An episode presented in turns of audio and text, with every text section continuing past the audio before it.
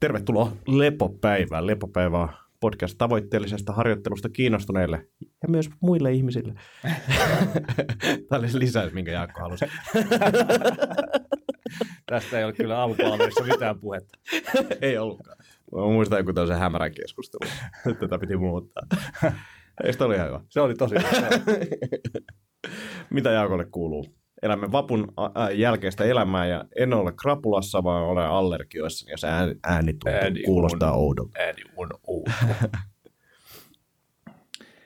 tota, joo, jännät paikat jätettiin eilen, siis normi-ihmisten vapputekemisiä meillekin, eli jätettiin jonkun Beep-portaalin kautta .fi, mistä, mistä puhuit tuossa arvelit, niin rakennuslupahakemus. Työläismeininkiä, työläismeininkiä. Joo, kyllä. Joo, ei mitään. Ihan. Onneksi olkoon. Kiitos. En Joo. äsken sanonut, sanon nyt. Joo, on sitä nyt tässä vähän jumpattukin jo. Ja toivottavasti menee läpi ja päästään sitten hommiin. No niin, mahtavaa, Joo. mahtavaa. Millä aikataululla liikutaan? Siis jos se menee läpi, niin rakennuslupa pitäisi tulla ihan parissa viikossa. Ja sitten, sitten pitäisi maatyöt ja perustuksen tekemiset ja muut tämmöiset kilpailuttaa ja rupeaa niiden kanssa sitten jo laittaa niin sanotusti kuokkaa maahan. No niin, no niin. Ja sitten itse rakentaminen varmaan menee ensi keväälle.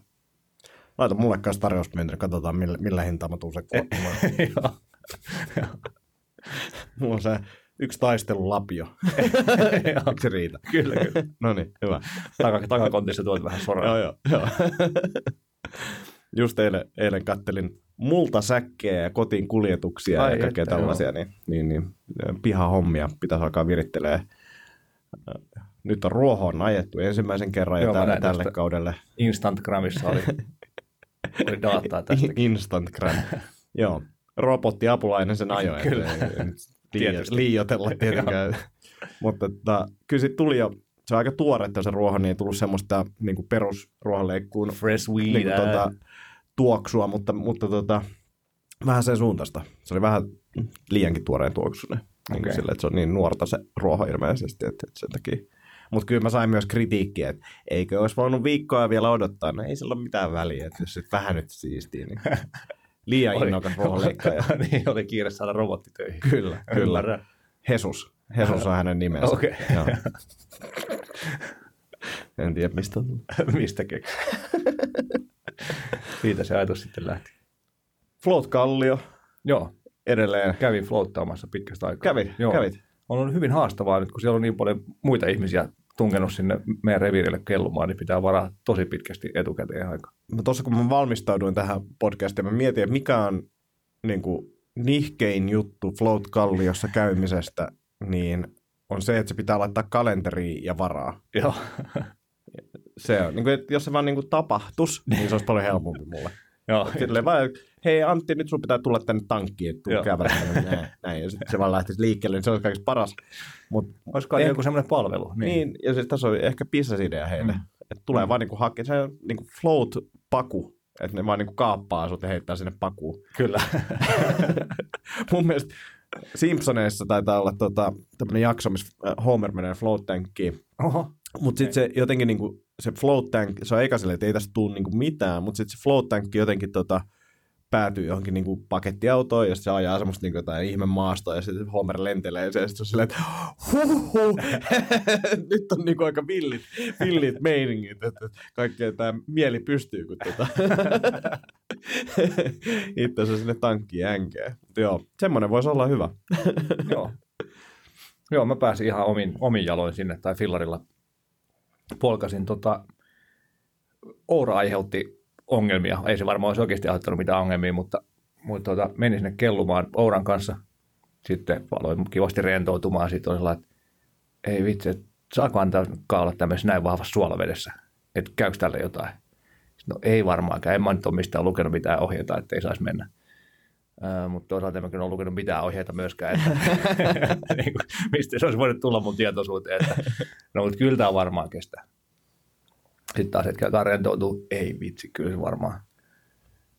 Että, niin, että olisi kumminkin kiva saada dataa tästä, miltä tämä kelluminen niin kuin tuntuu, että antaa sen tuolla sormessa. Sitten taas lasketaan kymmeneen. ei vitsi, ei se kyllä varmaan saa mitään otettua mitään mittausta, kun tässä on tämä vesi välissä. Että kumminkin sen verran löysä toi sormus, että se ei välttämättä ole koko Niin. ajan kiinni, kiinni jossain, että ei tästä kyllä varmaan tule mitään, että on se varmaan parempi laittaa pois. Ja sitten tuli pieni keskeytyminen, kun tipautti Ooran sieltä, veke sieltä tankista, mutta, mutta oli kyllä niin kuin, tästä Ooran sekoilusta huolimatta, niin oli kyllä tosi nastaa taas vähän köllötelty. Ja se, mitä mä nyt on Garminilla siellä mitannut kellumisen aikana, niin mulla ainakaan se niin kuin täys rentoutuminen niin kuin ei tule oikeastaan edes sen kellumisen aikana, että se on enemmän niin kuin melkein työtä se Mm. niin kuin tota, rentoutuminen tai se kelluminen, mutta sen jälkeen niin sitten se iskee. Joo, Et se on sikäli ainakin vielä ollut erilainen kuin, niin kuin meditaatio. Meditaatio syviäkkiin niin kuin pääsee semmoiseen jotenkin tota, stressittömän tila. Voi olla, että se Karminis kanssa, niin se vesi siinä häiritsee. niin, Ja kuinka paljon, että luottaisinko siihen.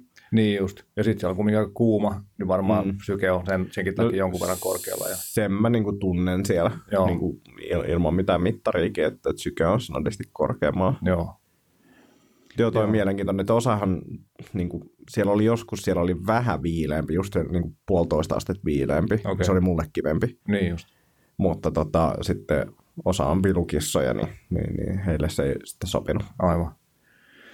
Joo, mulla oli nyt, oliko se kuudesta seiskaa. Ja sitten niin kuin piti siitä aika nopeasti sitten lähteä taas fillarilla himaa, että ehtii nukkumaan, kun oli seuraavana aamuna aikana herätys. Joo.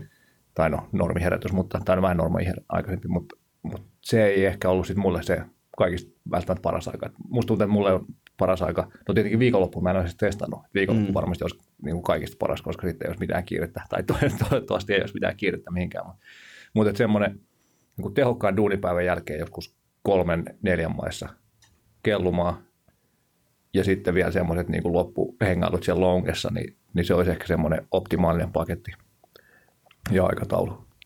Mitä tota, käytätkö ni, niitten, niitä tota, mitä näin nyt on, korvatulppia? Mulla on omat siellä, ne aina antaa se tiskialta. Oletko se jolla oli ne omat korvatulpat? Silleen, omat korvatulpat vielä niin kuin fine, mutta silleen, että sä säilytät niitä siellä. Nyt tuli semmoinen ongelma, että mä, mulla on siis tota, perus kolme ammat, mitkä on tarpeeksi isot mun korville, Mm. mutta niinkin mä sipasen sitä vaseliini isot kokkareet. Joo. Mutta sitten mä olin hommannut ne semmoista niinku korvakittiä tai semmoista, mikäköhän se on, semmoista, tiedätkö, semmoista niinku sevilämpö näkyvää, silikoni, just sitä, niin. Mutta sitten mä en muistanut, että mä käyttänyt sitä, kun mä joskus on käyttänyt sitä, mutta se ei toiminut, niin sit mä en muistanut, että oliko kolme ammat vai ne kitit ollut korvissa tai ne silikonit. Mutta, Kun siis mulla oli viimeksi silikonit ja se ei toiminut. joo, Et se vuoti kyllä. Mulla on siis niin kuin, jostain syystä vasen puoli niin kuin vuotaa joo, helpommin. Ja ehkä toi vaseliini ja niiden ne korvatulpat olisi sitten se seuraava, mitä voisi kokeilla. Siis Mulla ei ole, niin kuin, ei ne ole käsittääkseni mitenkään isot, vaan se on vaan jotenkin tosi oudon muotoiset, että sinne jostain niin kuin pääsee. Ja sitten kun se on todella ärsyttävää se rahina, mikä Joo. kuuluu, kun, kun sitä suolaa on päässyt sinne tota, korvakäytävään, tai varmaan siis tärykalvolle. mm. joo. Mulla on jostain vanhoista uimistraumoista se, että mulla on siis niinku poksahtanut tarjokalvot uidessa ja paineessa ja vapaaotteluhommissa ja muissa muutaman kertaan, niin mulla jäi jonkun, jonkun kellon jälkeen pariksi viikoksi korva kipeäksi, kun sinne meni vettä sen tulpan ohi ja sitten mä en niin kuin noussut ottaa sitä vekeä ja fiksannut asiaa, niin, niin sen takia on niin kuin snadisti neuroottinen siitä, niin sen takia pitää Joo, olla korot. mullakin on niinku silleen, ei nyt korva tulehdu, tai tullut mitään tulehdusta, mutta huomannut, että se ei ole niinku kunnossa. Ja sitten kun siinä on sitä suolaa, mä en tiedä, että vaikuttaako se sen tärykalvon toimintaan, mutta tuntuu, että se niinku, niinku niistäminen esimerkiksi tosi hankalaa mm. sen jälkeen. Että et tuntuu, että se niinku jotenkin, jotain se siellä tekee, en Joo. tiedä mitä. Mä en tiedä, olisiko tässäkin jotkut pro korvatulpat, jota, jot, käyttääkö jotkut uppopallon pelaajat jotain korvatulppia Mm. tai vastaavia. Niin, en, en, en tiedä. En tiedä, onhan niitä kaikkia sukelluskorvatulppia ja muita, mutta tota, Joku kelluntakypärä Niin. niin. pitää hommaa. niin, peltorit. Joo. Kela, me ollaan kohta niin vanhoja, että kun sanotaan peltorit, niin sitten jengi on silleen, en tiedä mistä. Ai Pose vastamelukuulokkeet, me, me, melukuulokkeet. okei, no sen mä tiedän, mitä ne tekee. No niin. Joo, mutta tota, näistä pienistä korvahaasteista huolimatta, niin, niin tota, seuraavan kerran menossa taas innokkaasti kellumaan. Joo. Hienoa, hienoa. Ö, Mennäänkö kysymyksiin? Niin, meillä oli kysymyskin, joo. Kysy- niin, kysymys. Se on, joo. Ää, jos teillä tulee kysymyksiä, niin laittakaa ihmeessä tulemaan. Me mielellämme vastailemme kysymyksiin. Kysymykset on kivoja. Ää, tässä samalla pelaan aikaa ja löpisen, kun etin tätä kysymystä. Noin. Janilta seuraava kysymys. Voisitteko jossain jaksossa käsitellä Wim Hof-metodia? Voimme. Kiitos Antti. Kiitos. Äh, onko teillä omakohtaisia kokemuksia menetelmästä? Suomestakin löytyy joitain ohjaajia, ainakin Tomi Räisänen. Voisitte pyytää esimerkiksi häntä podcastiin. Kiitoksia asiallisesta ja hauskasta podcastista. Sitten siinä on Molemmat. vinkki, mutta sit siinä on semmoinen hymiö, joka iskee silmää. Oliko se vitsi sitten kuitenkin? Niin, taisi olla. Uh, joo, Wim Hof-metodi. Onko sulla asiasta kokemusta? Ei ole omakohtaisesti siis. Silloin kun se Wim Hof rupesi olemaan pinnalla skenessä, niin, niin Ja pinnan alla, koska Yeah. ai, tää on kyllä yhtä, yhtä iloa täällä koomikon kanssa tehdä näitä podcasteja. aivan jäätävää. Ja parasta tässä on se, että ainoastaan Antti nauraa näille läpille. Kyllä. Niin, jatka vaan.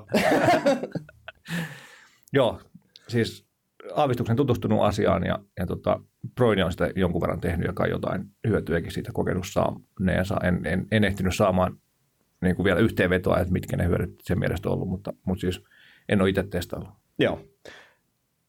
Mm, No, mä oon testaillut ja lukenut ja tutustunut aiheeseen, niin voisin ehkä silleen yrittää briefaa. Kysy, jos niin kuin, tota, harhaudun tai sanon jotain epäselväksi selvästi. Pitäisikö ihan lyhyesti kertoa, mistä on kyse? Joo, just se. Just näin. Eli Wim Hof tuli varmaan mun tutkaan, sanoisin viisi vuotta sitten. Todella oudon kuulonen kaveri juoksee avojalo. Suomessakin juossut jonkun puolimaratonin tai maratonin avojalo jossain pakkasessa Rovaniemellä. Silloin tosin tuli vähän jotain paleltumia jalkoihin. Vähän semmoinen mielipuolisen olonen. Siis sillä, että, että, että osa, osa niistä jutuista kuulostaa vähän siltä, että, että tässä ei mitään järkeä, miksi sä teet noin kaikki kiipeilee vuorille sortsit jalassa ja tällaisia. Mutta sitten se on ollut niinku upotettuna ää, jäihin, missä pitäisi 20 minuutissa tulla hypotermia, niin se on ollut yli tunnin siellä. Kaveri siis pystyy nostamaan kehonsa lämpötilaa ajatuksen voimalla. Ja sitten tällaisia mielenkiintoisia juttuja, että pystyy myös niin kuin, on tieteellinen, tai siis on tutkittu, että labratilanteessa häneen on laitettu, mä en muista enää mitä bakteeria se oli, mutta laitettiin bakteeria ää, piikillä kaveriin ja sitten hän niin kuin mielen avulla nosti tota, vastustuskykyä ja tuhosi tavallaan se bakteeri. Aika silleen mielenkiintoisia juttuja. Ja, ja, ja, ja silleen, että, että, että nämä molemmat jutut, niin hän on pystynyt opettamaan muille, että miten se tehdään. Ja tämä bakteerihomma on ainakin niin kuin to- todennettu silleen, että okei, tässä on tämä oppilas ja sille tehtiin se sama juttu ja se pystyy tekemään sen samalla lailla.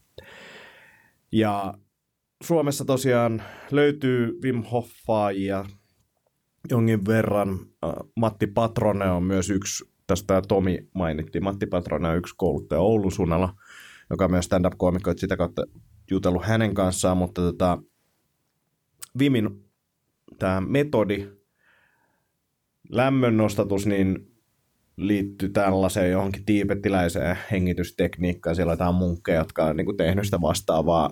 Nyt tietysti, jos olisin tehnyt oikeat muistiinpanot, niin osaisin sanoa tässä, että se on tämä kuppa metod. Se, kuulostaa, se on joku tämmöinen, se ei ole kuppa, koska kuppa on sairaus, mutta tota, se, on, se on tyyli tuppa, tulla, joku tämmöinen. Tulla voi olla itse asiassa aika lähellä jo. Mm, no anyway, Kiitos Antti hyvästä valmistautumisesta. Kiitos, jälleen. kiitos, kiitos. Näytän tässä Jaskalle. valmistautunut kolme kohtaa, joo. Mutta siis Wim Hof Method, miten mä sen näen, niin siinä on kolme kohtaa. Meillä on kylmä altistusta, käydään nämä erikseen kohta läpi. Ja sitten meillä on hengitysharjoitteita ja sitten meillä on semmoista treenin kaltaista juttua siinä myös, niin kuin fyysisen treenin kaltaista juttua. Näistä siis, jos no aletaan kylmäaltistuksesta, mitä hyötyä kylmäaltistuksesta mahdollisesti on ja miksi mä, mä sitä edelleen itse asiassa, mä aina välillä teen ja välillä niin kuin innostun tekemään sitä enemmän, nyt mulla on semmoinen vaihe, mä teen sitä enemmän, on se, että kylmäaltistus varsinkin jos sä teet sen aamulla ensimmäisenä asiana, niin se li- mä, mä uskon siihen, että se lisää sun tahdonvoimaa. Se on niin vastenmielistä tehdä sitä, että se, että, että jos pystyy itsensä pakottamaan sinne kylmään suihkuun, niin todennäköisesti mun on helpompi tehdä myös muita vaikeita asioita sen päivän aikana. Näin mä sen näen. Toinen syy, minkä takia mä teen sitä sen jälkeen, on todella hyvä olo. Niin kuin siis, no avantouinti sille, että miltä tuntuu avantoinnin jälkeen, tuntuu ihan todella hyvältä. Kylmäaltistus sitten, haittavaikutukset. Voiko sillä olla haittavaikutuksia? Voi olla haittavaikutuksia. Mä en tekisi sitä treenin jälkeen. Eli mitä kylmä tekee, niin se tavallaan laskee sitä treenistä aiheutunutta stressiä, joka kilpatilanteessa voi olla hyvä, mutta sitten tässä treen, normitreenissä me halutaan, että se kroppa tottuu siihen stressiin, niin meillä ei ole mitään syytä laskea sitä stressiä.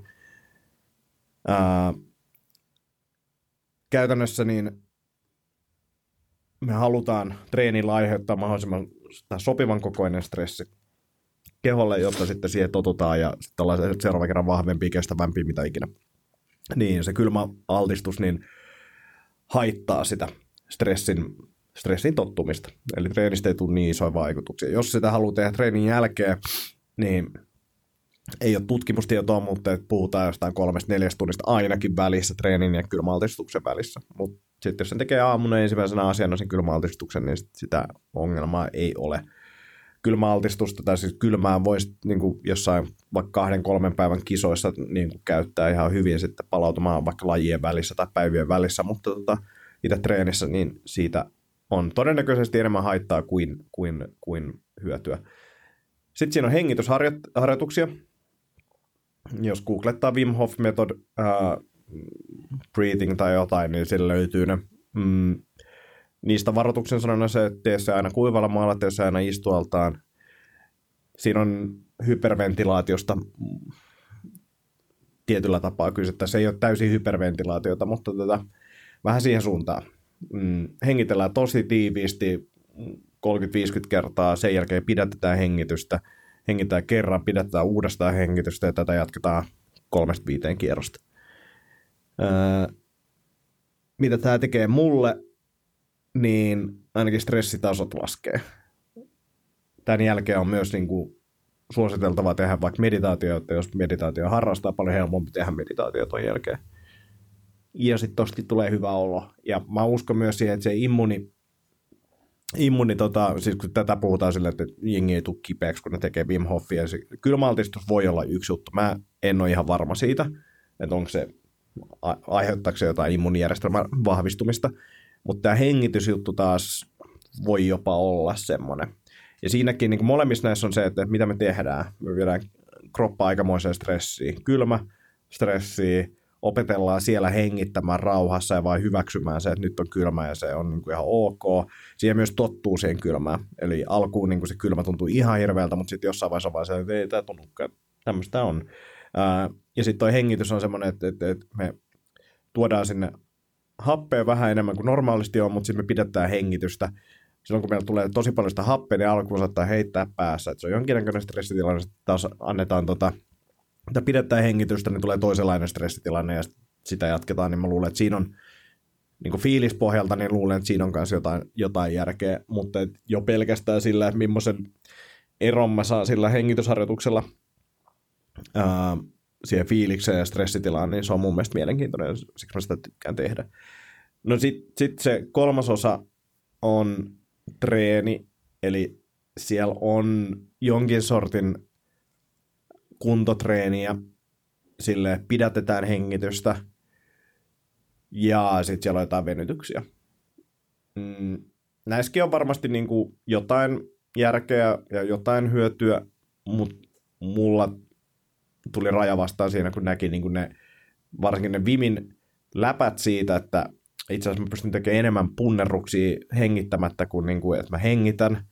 Ja, ja sitten näki niin kuin ne punnerusstandardit, millä se veti. Ja sitten oli vaan silleen, että, että, sä oot, niin kuin, että, että sä oot vaan niin kuin sekaisin, että tuossa ei niin kuin mitään tolkkuu. Että varmaan siinä on jotain järkeä ja näin, mutta se on niin kuin mun mielestä tässä niin kuin se eniten niin kuin oudoin ja niin kuin ehkä huonoin osa.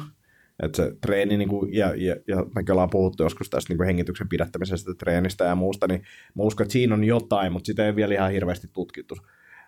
Ja, ja tuolla tyylillä, miten se Vim tekee sitä, niin se on vaan silleen, että, että mä en niin kuin, kehtaisi sanoa, että mä teen tätä, ja sitten jengi menee katsoa niitä videoita, ja on sellainen, että toi niin kuin päätöntä, mitä niin kuin pelkästään jo sen punnerusstandardi niin kuin perusteella, että tuossa ei niin kuin mitään järkeä. Niin, niin siinä on ehkä niin tämmöinen mun hyvin lyhyt summaus Wim Hof-metodista. No kyllä joku viisi minuuttia meni. Kirjoja löytyy Amazonista, netistä löytyy paljon tietoa, löytyy kurssi, mutta siis se kurssi on käytännössä silleen, että joka päivä oot kylmässä suihkussa hieman pidempään. Ja useat kertoja, että siellä tehdään niin semmoisia kierroksia, että kylmää ja vaikka 30 sekkaa kylmää taitaa olla se ensimmäinen ja sitten tota, vähän lämpöä ja sitten uudestaan 30 sekkaa kylmää. Ja siinä on itse asiassa, no se, sen mä ehkä sanon, että jos joku innostuu kokeilemaan, ensimmäinen kierros tuntuu aina ihan hirveältä, toinen on sillä, että hetkinen, ei tämä niin pahaa. Seuraavana päivänä sama juttu, ensimmäinen taas se on helpompi kuin se edeltävän päivän ensimmäinen kerta, mutta se on silti hankalampi kuin sen seuraavan päivän niin kuin kolmas tai toinen kerta. Niin se helpottuu yllättävän paljon, että se kroppa kyllä tottuu. Ja mä jotenkin niin näen sen silleen, että, että mitä, mitä pahemmaksi sen saa tehtyä itselle, niin sitä enemmän hyötyä siitä on. Et silleen, että mulla tuntuu, että mulla on niin kuin yläselkä semmoinen niin kuin ehkä herkin sille kylmälle vedelle – niin sitten vaan niin kuin jotenkin pakottaa itseänsä, menee sinne yläselkä edellä ja jotenkin nauttimaan siitä, niin, niin, niin ja kyllä se sitten, kun, sit kun se on tottunut sitä vaan silleen, että voin vaan pestä itteeni kylmällä vedellä, niin on se siisti fiilis. Joo. Joo, semmoinen. Herääkö sulla kysymyksiä? Kokonaisuutena plussa vai miinus? No kyllä mä nyt, niin kuin, kyllä mä nyt tällä hetkellä mä teen tuota kylmäaltistusta ja hengitysharjoituksia, niin kyllä mä sanon mm, kylmää mä yritän melkein tehdä joka päivä hengitys, noin ton Vimin hengitysjuttuja mä teen varmaan joka toinen päivä. Kyllä mä niinku haluan katsoa ton kortin, kyllä mä näen, että siinä on jotain, jotain niinku järkeä. Jos ei ehkä niinku treenin näkökulmasta niinkään, mutta enemmän se, että saa sitä tahdonvoimaa ja tietynlaista kovuutta ja sitten kyllä siinä ehkä siinä terveyden, hyvä nyt sanoa, kun nokkaan näin tukossa, mutta tota, kyllä mä näen, että siinä on joku, joku pointti. Ja mä näen niin stressialtistukset ylipäänsä in, ihmiselle niin kuin hyvänä. Että et se, että treeni on niinku semmoinen totta kai niinku fyysinen, mutta sitten myös niinku henkinen stressi ja kaikki tällainen, niin kyllä mä näen, niinku, että et, tiettyinä oikein kokoisina annoksina niistä on niinku mm. paljon hyötyä. Joo, joo varmaan. Joo. Joo, mulla on niinku intuitiivisesti sama fiilis, että et tota, tekisin, jos, jos tämänhetkisen kalenterin prioriteettilistalle mahtuisi mutta sä käyt suihkussa. jo, silloin tällöin. joo, joo, joo. Eilen, eilen kävin meressä, päivän kävin meressä uimassa. Tai siis, no, ei sitä nyt uimiseksi voi sanoa, mutta niin kuin, kävin meressä sorsitilassa. Mulla oli joku juttu tuossa mielessä, mutta joo, jatka vaan. Siis, eihän tuohon niin oikeasti hirveästi meidän aikaa, mutta sitten siihen menee energia, että sä pakotat itse siihen kylmään. Mm. Mutta siis merihän niin t- tässä vaiheessa kevättä, niin, niin, niin se on varmasti yhtä kylmä kuin se suihku. Se oli aika vilposta, joo. joo. joo niin kuin, en tavallaan koe sitä kylmäjuttua ongelmana, että jos olisi kylmä allas himassa, niin, tai mm. vaikka tyyli saunassa kun käy, niin tosi mielellään otan tosi kylmän suihkun siihen päälle ja sillä Mutta sitten, että saisi sen koko rutiinin ja ne hengitysharjoitukset ja semmoiset, niin Joo. ei vielä, vielä ei ole kapasiteettia niin näiden muiden hommien lisäksi ottaa sitä, sitä ohjelmaa, mutta, mutta tuli siis mieleen tuosta kylmäaltistuksesta yleisesti, niin, niin sun yksi suorista idoleista Ben Greenfield, joka myy jotain niitä sun suosikkirannekkeita, mitä sulla tällä hetkelläkin on nilkoissa ja joka paikassa. Ai, ai magneettirannekkeita. Joo. Niin, Maneettirannekkeet. Se Joo. on seuraava.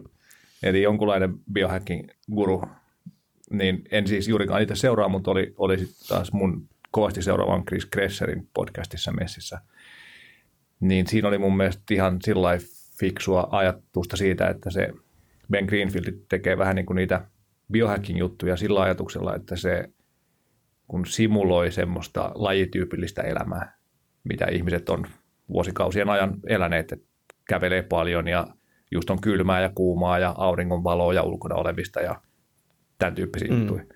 Niin, niin siitä tuli mieleen, että kyllä me varmaan ollaan aika paljon enemmän totuttu siihen lämpötilan vaihteluun ympäristössä kuin mitä, mitä me nykyään, kun ollaan 90 prosenttia päivästä sisällä ja autossakin on nykyään ilmastointia 20 astetta mukavasti ja sillä niin, niin siihen liittyen se, että välillä ollaan kuumassa, niin kuin vaikka sauna, ja välillä ollaan kylmässä, niin kuin ihan vaikka ihan vaan niin kuin kävely ulkona tai telttailu tai sitten kylmäsuihku tai avannossa uiminen tai tämmöinen, niin varmasti niillä jotain, jonkunlaista hyötyä meille on. Mm. Ja, ja niin kuin terveydellisesti myös. Ja, ja sitten tuli siitä niin kuin Liikasen Lasse nimisen, itse asiassa Lassen tuu varmaan mainitsi toisenkin kerran tässä lähetyksen aikana, mutta Liikasen Lasse siis mun, mun luottofysioterapeutti, niin, niin sen kanssa juteltiin näistä hengitysjutuista ja buteikosta ja se on niin kuin oman opiskelun, fyssari- ja osteopaattiopiskelun tai niin kuin jatkokouluttautumisen aikana tullut tosi vahvasti hengitysjutut sille messiin sitä kautta ja mulle tullut taas PRin kautta Postura Restoration Instituutin kautta treenihommissa ja sitten buteikko-hommat ja sitten Wim Hofit vielä, niin niin tajusin vasta Lassen kanssa juttelun jälkeen, että niissä on niin kuin sama idea tavallaan Buteikossa ja Wim Hofissa. Että vaikka Buteikossa hengitetään niin kuin liian vähän ja Wim Hofissa liian paljon, mutta kumminkin sitten lopulta se Wim Hofikin menee siihen niin kuin liian vähäisellä hapella toimimiseen tai vähemmällä hapella kuin mitä keho on tottunut toimimiseen. Mm. Ja se on just sitä lihaskuntaista niin kuin treeniosaa. Niin, ja ihan vaan se niin kuin hengityksen pidättäminen. Niin, niin, kyllä, joo.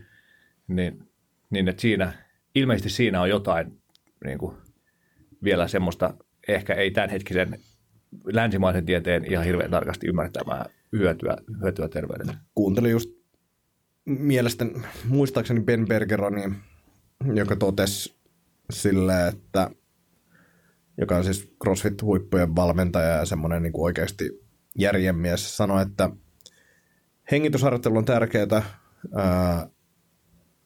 me mutta että niin kuin me ei olla niin kuin just tästä pidätyksestä ja treenin yhdistämistä, siitä me ei olla vielä, niin kuin, että, että siinä on todennäköisesti jotain, mutta me ei vielä tiedetä yhtään niin protokollia, mm. että millä sitä pitäisi tehdä. Samoin kuin, niin kuin esimerkiksi sauna, saunaminen on terveellistä, mutta me No se on, se on jo todistettu, että se on niin terveellistä, mm. mutta siinäkin ne protokollat puuttuu täysin. Mm.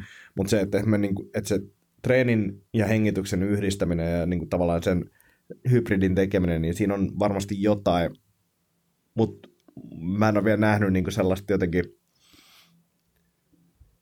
hyviä todisteita sille, että näin se toimii, tai että mm. tälleen tämä tyyppi niin kehittyy, että se alkoi tekemään jotain hengitysharjoittelua ja yhdistetreeniä, niin sitten tapahtui tämmöisiä juttuja. Mm. Se, on, se on mielenkiintoinen niin kuin nähdä, mitä sieltä tulee. Mutta että, että tota, Perkeronkin sanoi, että huipulle siitä on varmasti hyötyy niin kuin hengitys, kaikesta hengitysharjoittelusta ne tekee sitä, mutta sitten tavallaan, että, että mihin sitä voi vertaa, että onko se silleen, että sitten viikon hengitysharjoituksiin, niin sä voit jättää yhden lenkin pois tai mm. jotain tämmöistä, niin kuin, että, että, että ei se ehkä ihan sillä tasolla toimi, mutta että, että jotain tapahtuu. Mm. Niin, ja jos, jos niitä tekee hengitysharjoituksia vaikka puoli tuntia päivässä sen sijaan, että katsoo Scooby-Doo telkkarista. Scooby-Doo. Joo. Niin ehkä se niin kuin siinä tu- tukemassa sitten tuo jotain. Niin, kyllä. Joo. Ja tuli mieleen hengitysharjoituksista siis niin kuin tämmöisiä hyvinvointivalmennuksia ja terveysvalmennuksia kun tekee, niin, niin vielä jotkut mindfulness-hommat on aika niin kuin, mm. isolle osalle porukasta.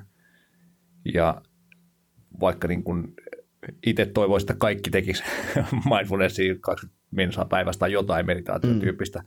treeniä, niin, niin sota, sen, sen myyminen on vielä vähän haastava ajatus niin kuin isolle, isolle massalle, mutta, mutta lueskelin yhden NFL-pelaajan rutiineista, niin se teki mental focus training, missä se vain istuu ja keskittyy hengitykseen.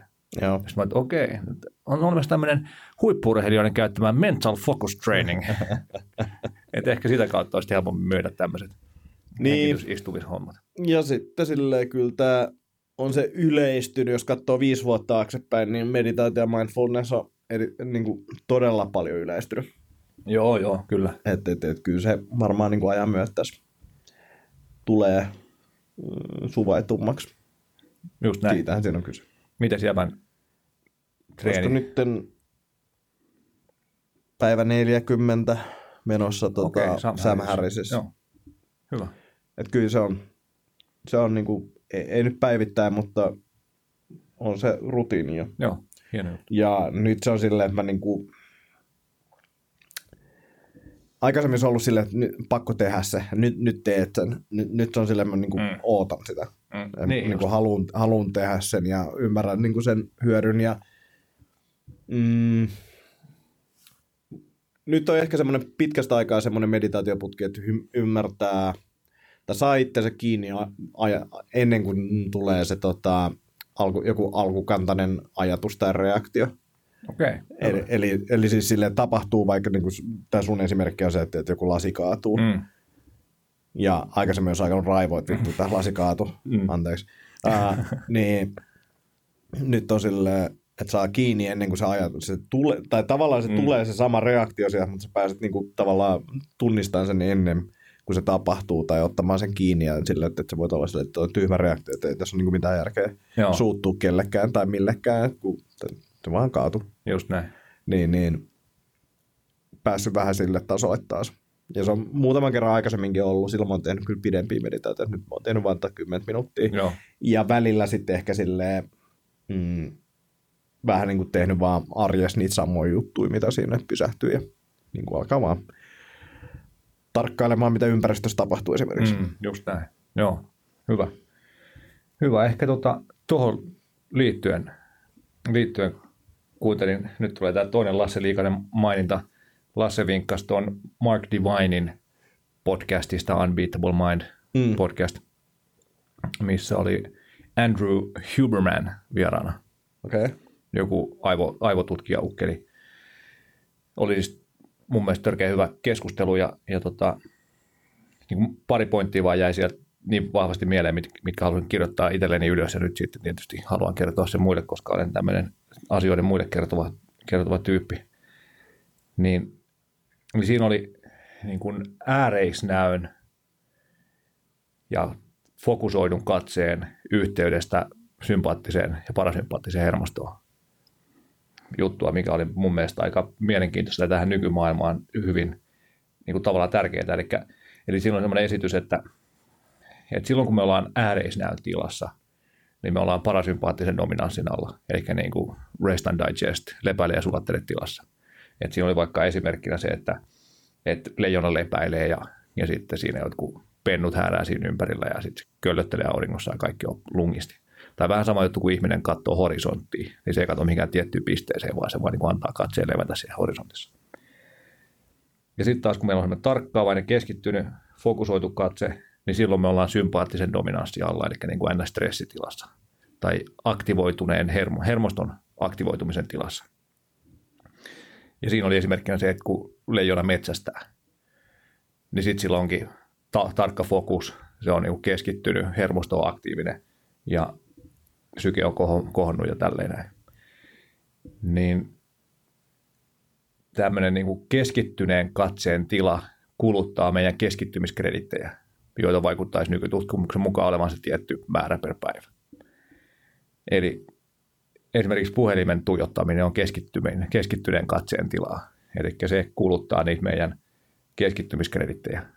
Sen sijaan, että me pidettäisiin tauko vaikka sillä että me nojataan tuolista taaksepäin, katsotaan ikkunasta horisonttiin, jos on semmoinen mahdollisuus. Niin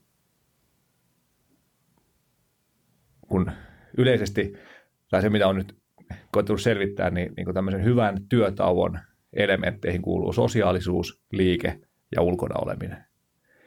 Niin ne, ne palauttaa hyvin ja sitten on taas hyvää energiaa jatkaa, jatkaa hommia. Mutta aika monilla kuuluu siihen taukoon se, että jatketaan istumista siinä koneen ääressä ja katsotaan iltalehteen tai Facebookia tai katsotaan kännykästä jotain. Eli sitten me tavallaan siinä tauollakin kulutetaan niitä keskittymiskredittejä, jotka sen tauon olisi tarkoitus enemmänkin paikata tai niin kuin saada niitä lisää.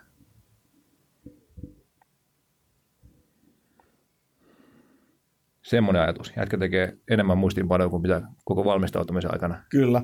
Tota, toi on mielenkiintoinen, koska siis, no siitä on varmaan jo viikko, kymmenen päivää suurin piirtein, niin siinä Sam Harrisin appissa, niin huomasin vaan, siis siinä puhuttiin tästä, muista tarkalleen sanoja, mitä käytettiin, mutta sanotaan nyt, että meillä on tämmöinen havainnointialue, Mm. mitä me havainnoidaan ja nyt yritettiin niin kuin vaan laajentaa sitä mahdollisimman paljon. Voi olla, että sitä on ollut pidempäänkin jo tässä, mutta mm. tuota, ajatus oli vaan se, että, että, että laajennetaan sitä silmät auki oli vielä siinä, että, että yritetään niin katsoa tavallaan ja aistia mahdollisimman laajalta alueelta.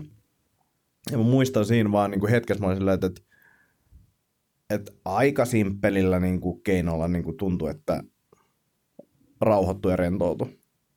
Sillä vaan, että, että mä en niin kuin, sinällään keskity mihinkään asiaan, mikä tässä mm. ärsykkeeseen, mikä tässä tulee, mutta mä vaan niin kuin havainnoin. Ja muistan sen tilas, vaan mä mietin sitä, että, että, että onpas helppoa. Mm. Ja se on jäänyt siitä nyt silleen, että, että, että niin kuin just kun puhuin tuossa, että, että arjessa yrittää vähän jotain, niin se, se on niin kuin ehkä semmoinen yksi kantava ajatus siinä, että, että niin kuin vaan pysähtyy siinä hetkessä ja kuuntelee, mitä ympärillä tapahtuu ja niin kuin katsoo silleen mahdollisimman laajalla. Mm. Että, että se katse on varmaan yksi juttu, mutta mä luulen, että se on myös kyse jotenkin siitä, että mihin sä keskityt ja millä laajuudella. Että mm. se ei mm. välttämättä ole pelkkä katse, että se on ehkä niin jonkin, mutta katse on niin kuin ehkä hyvä tai helpoin esimerkki, koska ja varsinkin niin kuin jos miettii tuota puhelinesimerkkiä, niin ollaan niin kuin hyvin silleen. Mutta mä luulen, että äänenkin kanssa se on vähän sama. Ehkä, mm. en tiedä. Öö, siihen liittyen, niin mä oon, mä oon nyt alkanut tota, yrittänyt tehdä osan duunistani iPadilla, joka nyt ei kuulosta alkuun siltä, mutta eihän se on niin kuin, sekin on tuijottamista, niin on, mutta että iPadin kanssa voit istua vaikka nurmikolla ja tehdä muistiinpanoja, ja sitten sä voit katsoa muualle. Mm. Koneessa on jotenkin, kone, tavallaan voi tehdä koneellakin sen saman, mutta mulle se tuntuu semmoinen, niin kuin se iPad, semmoinen muistilehtiötyylinen työskentely, että sä laitat sen aina välillä pois, tai se on helpompi jotenkin laskea, ja mm se ei ehkä niin, kuin niin paljon vie sitä sun huomioon. Semmoinen fiilis mulla on tällä hetkellä. Ja nyt tulee...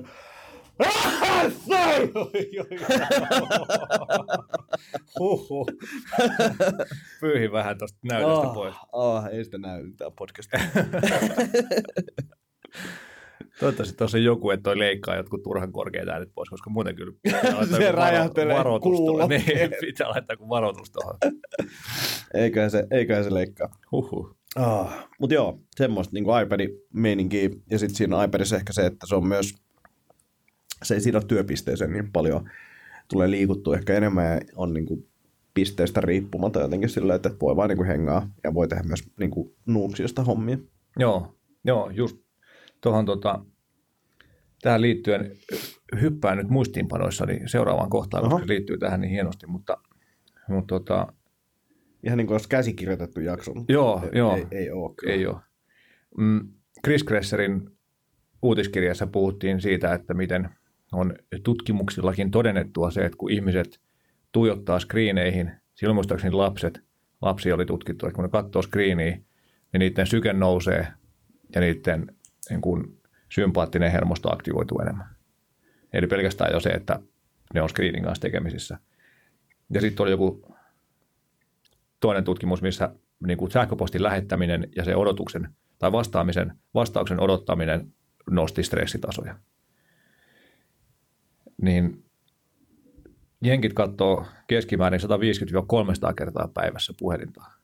Ja jos se aina nostaa stressitasoja ja aina syödit keskittymiskredittejä, niin ei mikään ihme, että meininki on vähän erikoista välillä.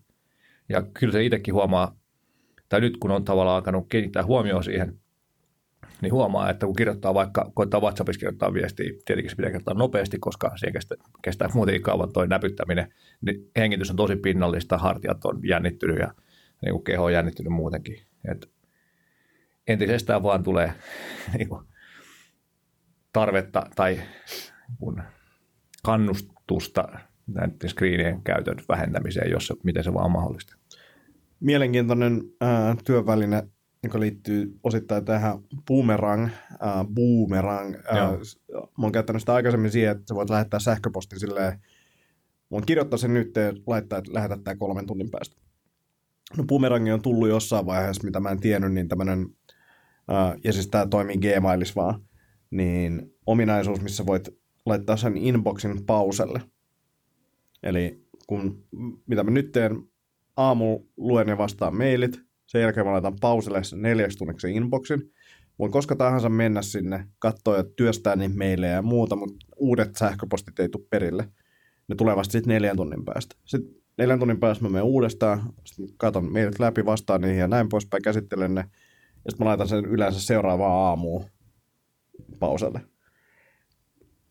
Mulla ei ole semmoista selkärankaa, että mä en menisi sinne sähköpostiin. Ja sitten yleensä töissäkin niin on pakko mennä välillä mm. sinne, etsiä joku juttu, lähettää, vastata ja näin poispäin, niin, niin on niin pakko mennä sinne, mutta se fiilis, että nyt mä uskallan esimerkiksi iltaisin mennä sinne sähköpostiin, jos mun pitää, ja ei ole toisaalta niin kuin semmoista jotenkin, että etsi, haluaa, että olisikohan sinne tullut jotain. Mm. Voi olla, että on tullut, mutta sä et vaan pääse sinne. Mm. Niin se on, se on jeesannut todella paljon. Se on niin tosi yksinkertainen työkalu, mutta niin kuin erittäin, erittäin hyvä. Ja sen saa toki pois päältä, jos on niin kuin mm. pakko. Ja sinne saa, mun mielestä jossain Pro-versiossa, mihin mä en ole vielä päivittänyt, niin saa silleen niin kuin kellon ajat, että milloin sähköposti tulee läpi. Niin, niin, niin se kuulostaa aika ätsyltä. Joo, kuulostaa tosi hyvältä mä oon, mä oon käyttänyt tämmöistä köyhän miehen boomerangia sillä, sillä tavalla, että mä käytän siis Gmailia kaikkeen mailin lähettämiseen, työmailit kaikki. Ja mulla on se näkymä yleensä siinä niin kuin start messages. Se tietenkin, tietenkin käytän inbox seroa, mm. eli siellä ei juurikaan ole mitään muuta kuin ne uudet mailit, mitä on tullut, tai siis käytännössä ei pitäisi olla muita kuin ne uudet.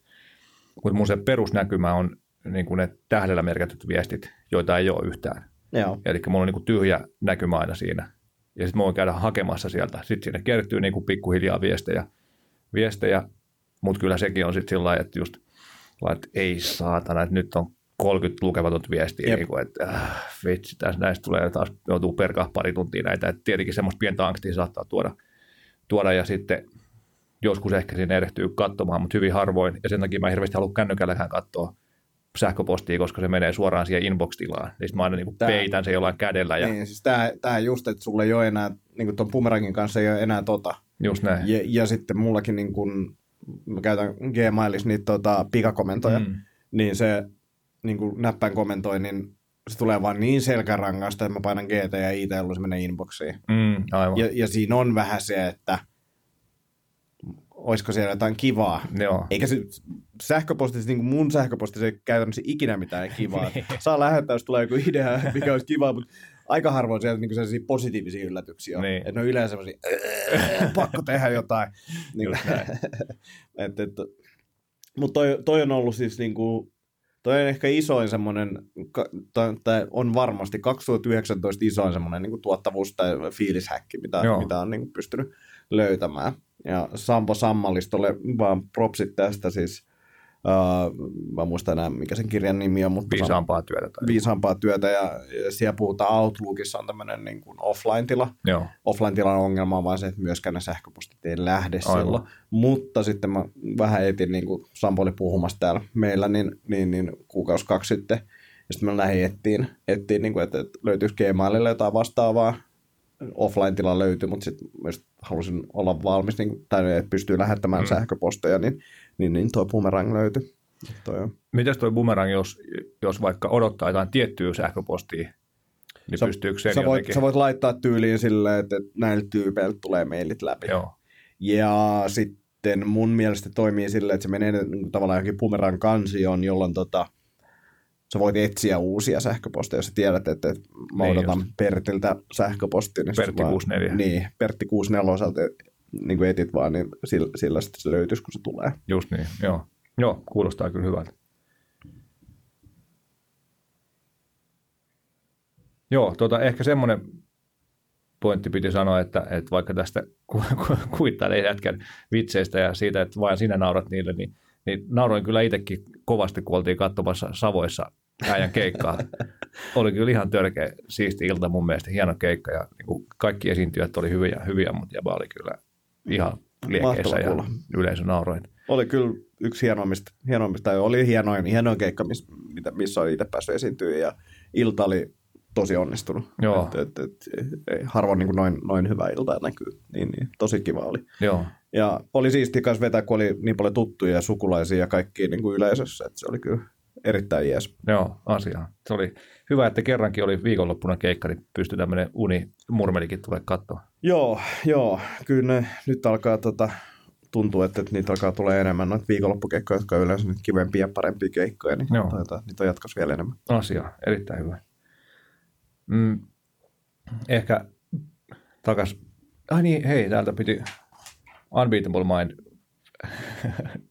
Tuo siitä podcastista vielä piti, piti kertoa toinen juttu, mikä siitä jäi mieleen. Eli, eli kun meitä kehutaan, niin siitä tulee dopamiiniryöppy aivoissa ja se niin kuin motivoi jatkamaan sitä semmoista toimintaa, mistä ne kehut on tullut.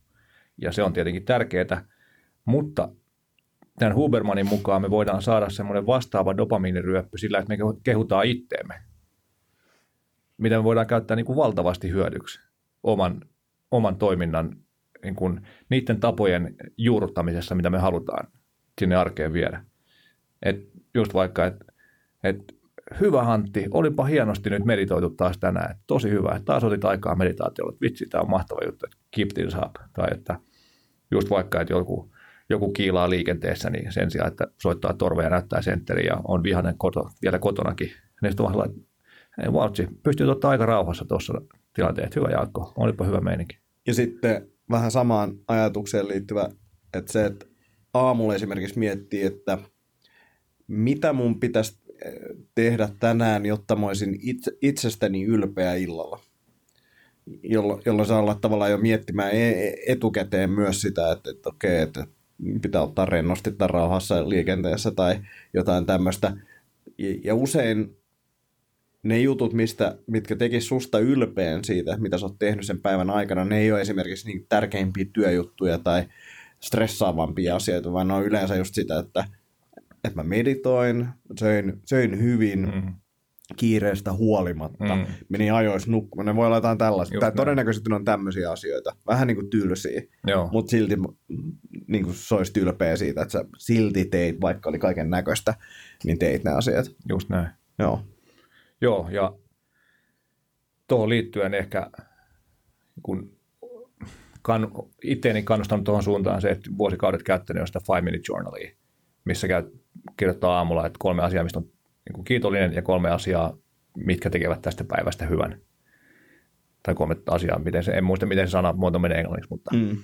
vaikka on sitä, sen aika monta kertaa tainnut lukea jo se lauseen, mutta, mutta kumminkin siinä vähän niin kuin sets the stage sille päivälle, että hei, että että tänään ajoissa lähtö lepopäivään, ettei tule stressiä siitä, että on taas meinaa myöhästyä ja ajoissa nukkumaan ja niin kuin tämän tyyppisiä mm. juttuja. Ne on just tommosia, niin kuin yleensä aika tommosia simppeleitä. Mutta siinä Five Minute Journalissakin voi olla muista väärin. Mun mielestä se jotenkin silleen, että se fiilis on mun mielestä se, että, että mitkä tekee tästä onnistuneen päivän, joka on, tai saattaa ohjata mun ajatukset eri polulle kuin se, että mitkä asiat tekee susta niin kuin ylpeän. Niin, niin tässä on tälle, tälle, että what will I do to make today great? Niin, niin siis tuossa, on just se, että toi ajaa mulla sen niin kuin ajatuksen. Teen törkeästi kauppaa duunissa. 35 tunuuta tänään niin kuin se ajaa siihen. Aivan, joo. Kun sitten taas niin kuin silleen, no, se on vaan sitä arkea ja semmoista niin kuin, niistä ei jää mitään, tai voi jäädä jotain tarinoitakin kerrottavaksi, mm. mutta sitten se niin kuin tärkeimmät jutut on kuitenkin jotain muuta. Aivan. Ehkä. Joo, mutta siis tämä on taas tätä, että, että niin kuin jengin pitää löytää omat, omat jutut ja just omat näin. lauseet, mikä se kieli sitten onkaan, mikä ajaa itseänsä oikeaan suuntaan. Yes, just näin. Just näin. Joo, ja tuosta Huberman jutusta vielä viik- viikana pointtina, mitä kirjoitin siitä, niin se, että me ei voida niin kuin poistaa negatiivisia ajatuksia eikä sulkea niitä pois, mutta voidaan korvaa niitä positiivisemmilla tai paremmilla ajatuksilla ainakin silloin, kun me pystytään kiinnittämään siihen asiaan huomiota. Joo. Ja just toi, niin kuin vaikkapa se, että motivoi itseensä kehumalla omaa toimintaa, niin, niin siinäkin sen sijaan, että me murehditaan tuolla harmissaan jostain, niin ollaankin tyytyväisiä itteen edes se pieni hetki. Joo. Ja sitten jos vielä miettii, että millaista useimmiten useimmilla on se oma niin kuin self-talk, niin se on tosi negatiivista ja tietenkin mieli on niin kuin ylivirittynyt huoligeneraattori, niin kuin mun terapeutti sanoi, mikä on mielestäni aika hyvin niin kuin kuvaava sitä, että se tuottaa koko ajan niin kuin huolta ja murhetta ja, ja semmoista, niin kuin, mitenkään meneekään tämä nyt hyvin ja miten toi menee ja vitsi taas mm. voin tehdä tuon paremmin ja sillä Niin, ja sitten siinäkin on, no, Ei, ei, tää oli niin aivopieru mennä. Joo. Tota, iltarauhoittumisesta puhuttiin tuossa. Pystyn ottaa siihen taas vähän parempaa, parempaa tatsia. Osittain itse asiassa silloin, kun oltiin siinä Gustavsbergin Horror House-hommassa, missä oli First Joo. Beat-analyysi osa, niin kuin osana, niin sitten juttelin Juho Rinte, Rinne-nimisen niin kuin First Beatillä niitä palautteita antavan kaverin kanssa. Ja se sitten niin kuin siinä mittauksessa ei ollut kaikki yöt ihan hirveän priimaa. Niin se puhuu, että mitäs, mitäs sun iltarauhoittuminen. Sitten mä olen että niin, itse asiassa ei mulla niin kuin varsinaisesti ole. Että mä niin kuin teen rauhallisia asioita, mutta ne on jotain tiskaamista tai hampaiden pesua, ja sitten menen sänkyyn ja kirjoitan kiitollisuuspäiväkirjaa ja meditoin, ja sitten se on siinä. Että semmoista niin kuin puolen tunnin tai tunnin niin kuin oikeasti ei minkään tekemistä tai rauhoittumisaikaa ei ole. Niin nyt sitten siitä lähtien koittanut sitä pikkuhiljaa viedä paremmin käytäntöön ja ihan hyvin mennytkin. Ja siellä on, on sit nykyään niin kuin sitä lueskelua jonkun aikaa, ehkä 5 minsaa, ehkä 35 minsaa illassa, mikä on siitä kiva, että on saanut luettua niin kuin ei-työhön liittyvää kirjallisuutta, Joo. mikä on, koska en mä ollut työkirjoja tietenkään lukea silloin, silloin illalla, niin, niin tota, itse asiassa siitä pitää muistaa antaa tuolta repusta jätkälle se ää, Herlinistä se koneen ruhtinaskirja. Noniin, yes. Joo, se oli hyvä, sen sai luettua. Ja sitten moni muitakin kirjoja saanut tässä luettua, mutta viimeisenä ollut luessa, on luet, lu, luvussa Peter Wolleben nimisen saksalaisen joku metsänhoitaja ammatiltaan, niin silloin semmoinen kuin Puiden salattu elämä ja sitten monta muutakin kirjaa, ja nyt, minkä luin, ja nyt on Luonnon salattu elämä luvussa, niin, niin kuin, jotenkin mun mielestä tosi tärkeästi tähän nykyhetkeen, niin kuin mun lähtökohdista ajateltuna tähän nykyhetkeen niin kuin viisautta siitä, että, että, että luonnon kaikki systeemit on niin valtavan monimuotoisia ja monimutkaisia ja siellä on niin paljon yhteyksiä ja, ja niin kuin asioita, mistä me ei vielä ymmärretä juuri yhtään mitään. Että se, että me koitetaan ihmisenä niin kuin meidän näkemysten mukaan muokata ympäristöä jotenkin paremmaksi, niin useimmiten aina siinä mennään metsään jollain tavalla, koska me ei osata ottaa kaikki asioita huomioon.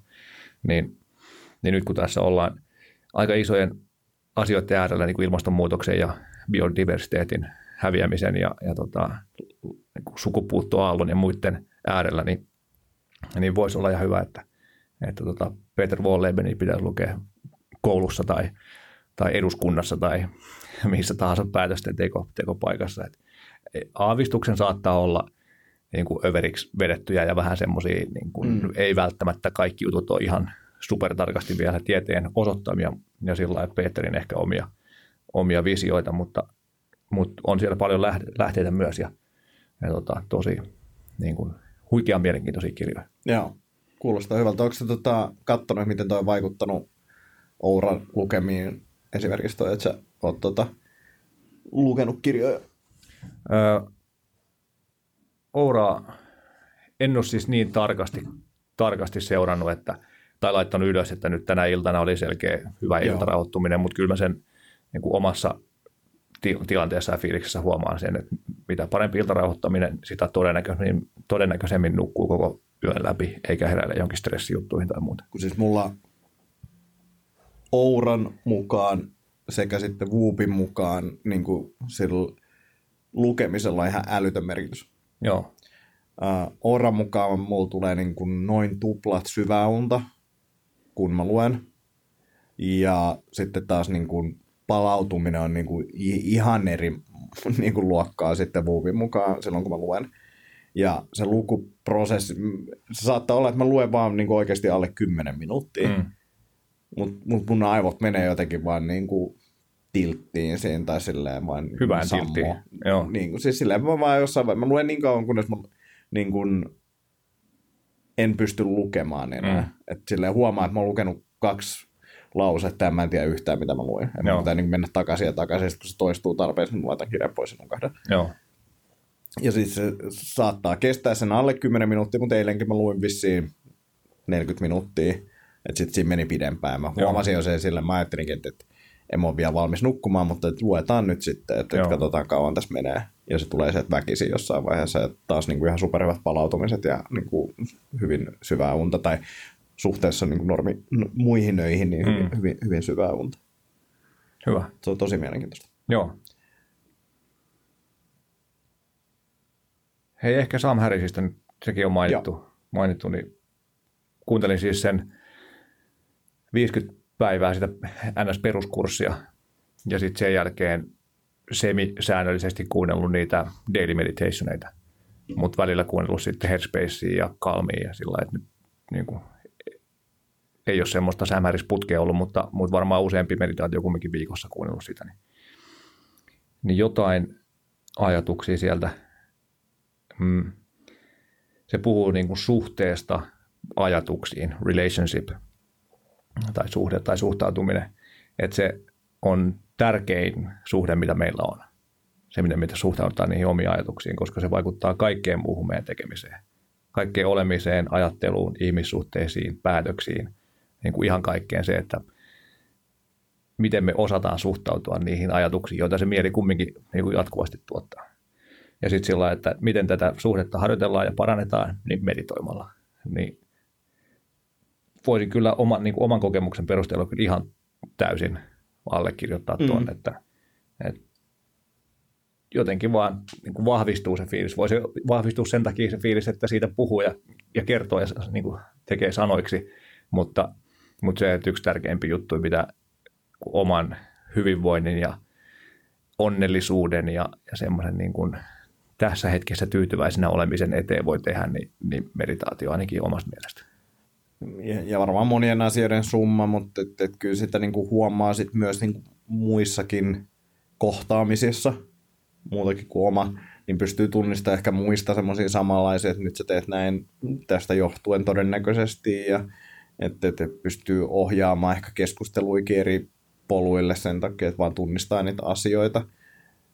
Voi olla, että se on läsnäoloa, voi olla, että se niin kuin vaan sitä, että, että huomaa semmoisia ajatusmalleja ja sitä kautta niin niitä on jotenkin helpompi tunnistaa. Mm. Mutta on, on tällä hetkellä samaa mieltä, että nyt, nyt kun on saanut pidettyä sitä rutiinia, niin, niin, niin tuntuu erittäin hyvältä ja niin kuin tyhmä olla tekemättä, mutta sitten samalla tiedostan, että on mä ennenkin nämä jättänyt kesken, niin voi olla, että jossain vaiheessa taas kesken, Aivan. niin kuin hetkeksi ainakin. Mutta nyt tuntuu hyvältä. Sam Harris jäppihän tuli nyt jotain uusia juttuja, mä en ehti, mä, mä en ole niin pitkällä, niin mä en niin kuin tota, ehtinyt katsoa, mitä kaikkea siellä oli, mutta sitten tuli joku pidempi sähköposti, että on tullut vaikka mitä uutta. Joo, siitä tuli joku lapsille suunnattu meditaatio mun mielestä, ja sitten niitä lessoneita oli Joo. lisää. Joo, siellä oli itse asiassa mun mielestä aika hyvä, hyvä lesson siitä, että, että tota, don't meditate because it's good for you. Eli ei, että ei meditoida niiden terveyshyötyjen takia – ja sitten oli vähän sellainen, että, niin, että tiedetään, että meditointi muuttaa aivoja, mutta kaikki muuttaa aivoja. niin kuin kaikki mm. uuden oppiminen, kirjan lukeminen, uusien niin kuin asioiden tekeminen muuttaa aivoja. Että sinällään se ei ole niin kuin maagista, mm. vaikka se aika maagiselta mun mielestä vaikuttaakin. Ja, ja sillä että kirjan lukeminen voi olla rentouttavaa ja näin, mutta, mutta se oli just, viittasi niin kuin tavallaan tähän samaan juttuun, että meditointi auttaa elämään sitä omaa elämää paremmin. Jep. Ja se on niin kuin se syy, minkä takia sitä pitäisi tehdä. Joo. Sitten oli toinen ajatus, tämmöinen niin kuin riding the waves. Eli kun ajatukset on aaltoja ja me, me tavallaan niin kuin joka tapauksessa ollaan siellä vedessä niiden aaltojen kanssa, niin se, että, että tota, miten me suhtaudutaan niihin on, on vähän niin kuin se, että valitaanko me olla siellä vaikkapa niin kuin 50 metriä rannasta, missä ne isot aallot vaan, jos me kellutellaan siellä, niin isot aallot vaan nostaa meitä ylös ja alas ja mitään ei tapahdu vai ollaanko me siinä niin kuin strike zoneissa, mihin, mihin ne vaahtopäät sitten sortuu ja missä on niin kuin kauhean mylläkkä ja pauhe ja, ja siellä, siellä käy, käy, huonosti, jos joutuu siihen linkoomiseen niin heit, sen heittele, heittelemäksi, niin, niin, tota, niin mitä, taas mitä paremmin tai mitä enemmän harjoittelee meditaatiota ja, ja oppii sitä niin kuin tilanteen hallintaa sitä kautta, niin, niin sitä aina niin kuin tavallaan meditaatioharjoittelu voi viedä sua pois sieltä strike zoneilta, vaikka sinne aina joutuu, niin sitten sieltä pystyy useammin tuomaan, tulemaan pois ja pysymään pois sieltä. Joo. Niin se oli musta ihan, tai taas semmoinen niin kuin ajatus, mikä itselle kolahti. Kuulostaa hyvältä. Joo. Mulla tuli toinen mm, Aalto-esimerkki mieleen. Voisi ehkä kertoa sen, ja sitten sä voit arvata, kuka, kenen, kenen tota, tekstiä tämä on. Liittyy läheisen poissa, po, poissa, tota, poismenoon, eli tota, ää, tilanteeseen, missä niin kuin, su, suuri suru valtaa.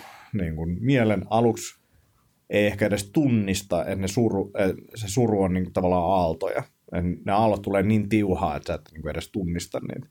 Mutta sitten jossain vaiheessa huomaat, että, että, että tuleekin niin kuin pieni valonpilkahdus ja onkin niin kuin hetken niin kuin tyyntä. Mm. Sitten tulee taas uudestaan aalto ja sä et oikein mahda sille mitään, mutta sä niin kuin alat tunnistaa ne tavallaan välissä olevat hetket, kun ei ole surua enää. Ja sitten se alkaa hiljakseen sitten tasaantumaan. Niin, niin tämä oli mun mielestä vaan aika mielenkiintoinen tota, esimerkki siinä mielessä, että sä et voi estää niitä aaltoja. Ne aallot mm. tulee joka tapauksessa, mutta sun pitää niinku ymmärtää, että nämä on aaltoja ja mm. se loppuu jossain vaiheessa ja pitää niin kuin sit tavallaan tunnistaa myös ne toiset niin kuin tavallaan ää, tyynet kohdat sieltä mm. ja oppia tunnistamaan. Arvaatko, kuka ää, on näiden sanojen takana? En nyt kyllä tässä hetkessä. Jokko Willing. Jaa, tietysti. Dalai Lama, Jokko Willing. kyllä. ah. Joo. Ei mitään, Jokko on kyllä hieno tyyppi ja täytyy sanoa, että Extreme Ownership oli mun mielestä todella hyvä kirja. Ja kun varsinkin tämmöiselle, hetkinen, mikä se oli? NBFS oli, niin, siitäkin varmaan puhuttiin jossain aikaisemmassa jaksossa. NBFS oli se joku nainen, joka kertoi siitä, että ollaan, niin kuin, meitä on tätä niin kuin, miten, en muista niitä termejä, mutta niin kuin tavallaan syyttäjä ja sy, niin kuin, joku blame absorbers ja blame jotain. Niin kuin, toiset syyttää muita, että vitsi, mm. tämä on nyt sun syytä, kun tämä menee näin, ja toiset aina ottaa sen syyn itselle, että tämä on mun syytä, syytä, että tämä menee näin, vaikka se olisi jonkun muun syytä oikeasti. Mm. Ja kumpikaan ei ole tavallaan toista parempi, vaan molempia voi parantaa. Niin itse on hyvin vahvasti siinä, niin kuin, että asiat, joita tapahtuu, oli joko muiden syytä tai tilanteen syytä tai ympäristön syytä tai jotain syytä. Se on niin kuin se eka reaktio, vaikka sillä että ei.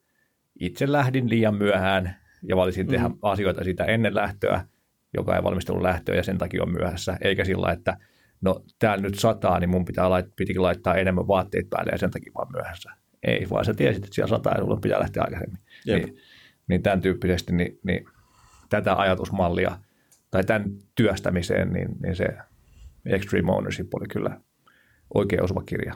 Plus, että tietty aina kun saa lukea sotakirjallisuutta niin kuin itsensä kehittämisen varjolla, niin mm. sehän on win-win tilanne. Kyllä, kyllä. Hyvä. Olisiko meillä tota, ehkä tässä tämän päivän? Joo. Mainostushommissa voisin mainita ehkä semmoinen 11.5. Itä-Helsingin komediasali CrossFit Herttoniemessä. Eli tavallaan aiheeseen liittyvä, koska se paikka on CrossFit Herttoniemessä. Kyllä. Järjestetään siellä stand-upia. Siellä on Ilari Johansson pääesiintyjänä ja sitten siellä tekee toisen keikkansa ikinä Jukka Rasila, joka on niin kuin esimerkiksi Studio Julmahuvista tuttu. Niin Okei. Okay tulkaa katsomaan. Mä voin tehdä silleen, mä laitan tuohon siis, liput on 15 euroa, mutta jos te ette jaa sitä kellekään, niin mä laitan tuohon alennuslinkin alle, niin 10 euroa saa tuota kautta Hyvä. liput, mutta älkää jakako. Vain lepopäivän aktiivisille kuuntelijoille. Niin. Oman ei, ei mukaan. Jos, jos kaveri kuuntelee ja ei ole vielä ostanut lippuja, niin sitten voi antaa sen linkin sille, mutta jos ei se kuuntele, niin älkää antaa. Just näin. Oliko sulla jotain promottavaa? Mm. Ei kai isommin. Tuottavan terveyden puitteissa tehdään, tehdään kovasti hommia ja, ja tota, useampi uusi yritysasiakkuus lähtökeissi lähtenyt liikkeelle tai lähtee liikkeelle tässä kevään aikana, mikä on tärkeä siisti juttu. Ja, ja tota, vielä ei ole referenssilupia niistä tietenkään, eikä osa, osa ei ole vielä edes pidettykään, niin niistä sen enempää vielä nimellä puhuta, mutta, mutta tota, ei mitään, jos haluatte parantaa henkilöstön tai johdon hyvinvointia, niin, niin tota, tiedätte, mihin ottaa yhteyttä. No niin, mahtavaa. Hyvä. Hei, kiitos Jaakko tästä. Meillä on ensi viikolla taas tulee seuraava jaksoa. Vai miten se meni? Perus, peruslupa. Miten se meni, meneekään se sanonta? Että no, mutta under, ennen, under promise, over deliver. Niin, ennen juhannus tulee vielä yksi ainakin. Joo, joo, kyllä tässä neljän viikon välein kuukausittain koitetaan aktiivisesti näitä laittaa. Laitetaanpa saman tien kalenteriin, kun, saman tien kun mä annan sen kirjan tuolta repusta, että se ei unohdu. Niin. Joo. tehdään näin. Hei, kiitos kuulijat, kiitos kaikki ja kiitos Float Kalli, joka käy kellumassa. Yes. Niin, ei muuta kuin Ja tilaikaa, seuraaviin- tilaa kaurasormuksia linkin kautta, laitetaan siitäkin O- vielä. Ourasormuksia, mä kuulin kaurasormuksia. Kauramaitoon tehdään kaikki kahvit, eikö niin? Jaakko? Hei hei.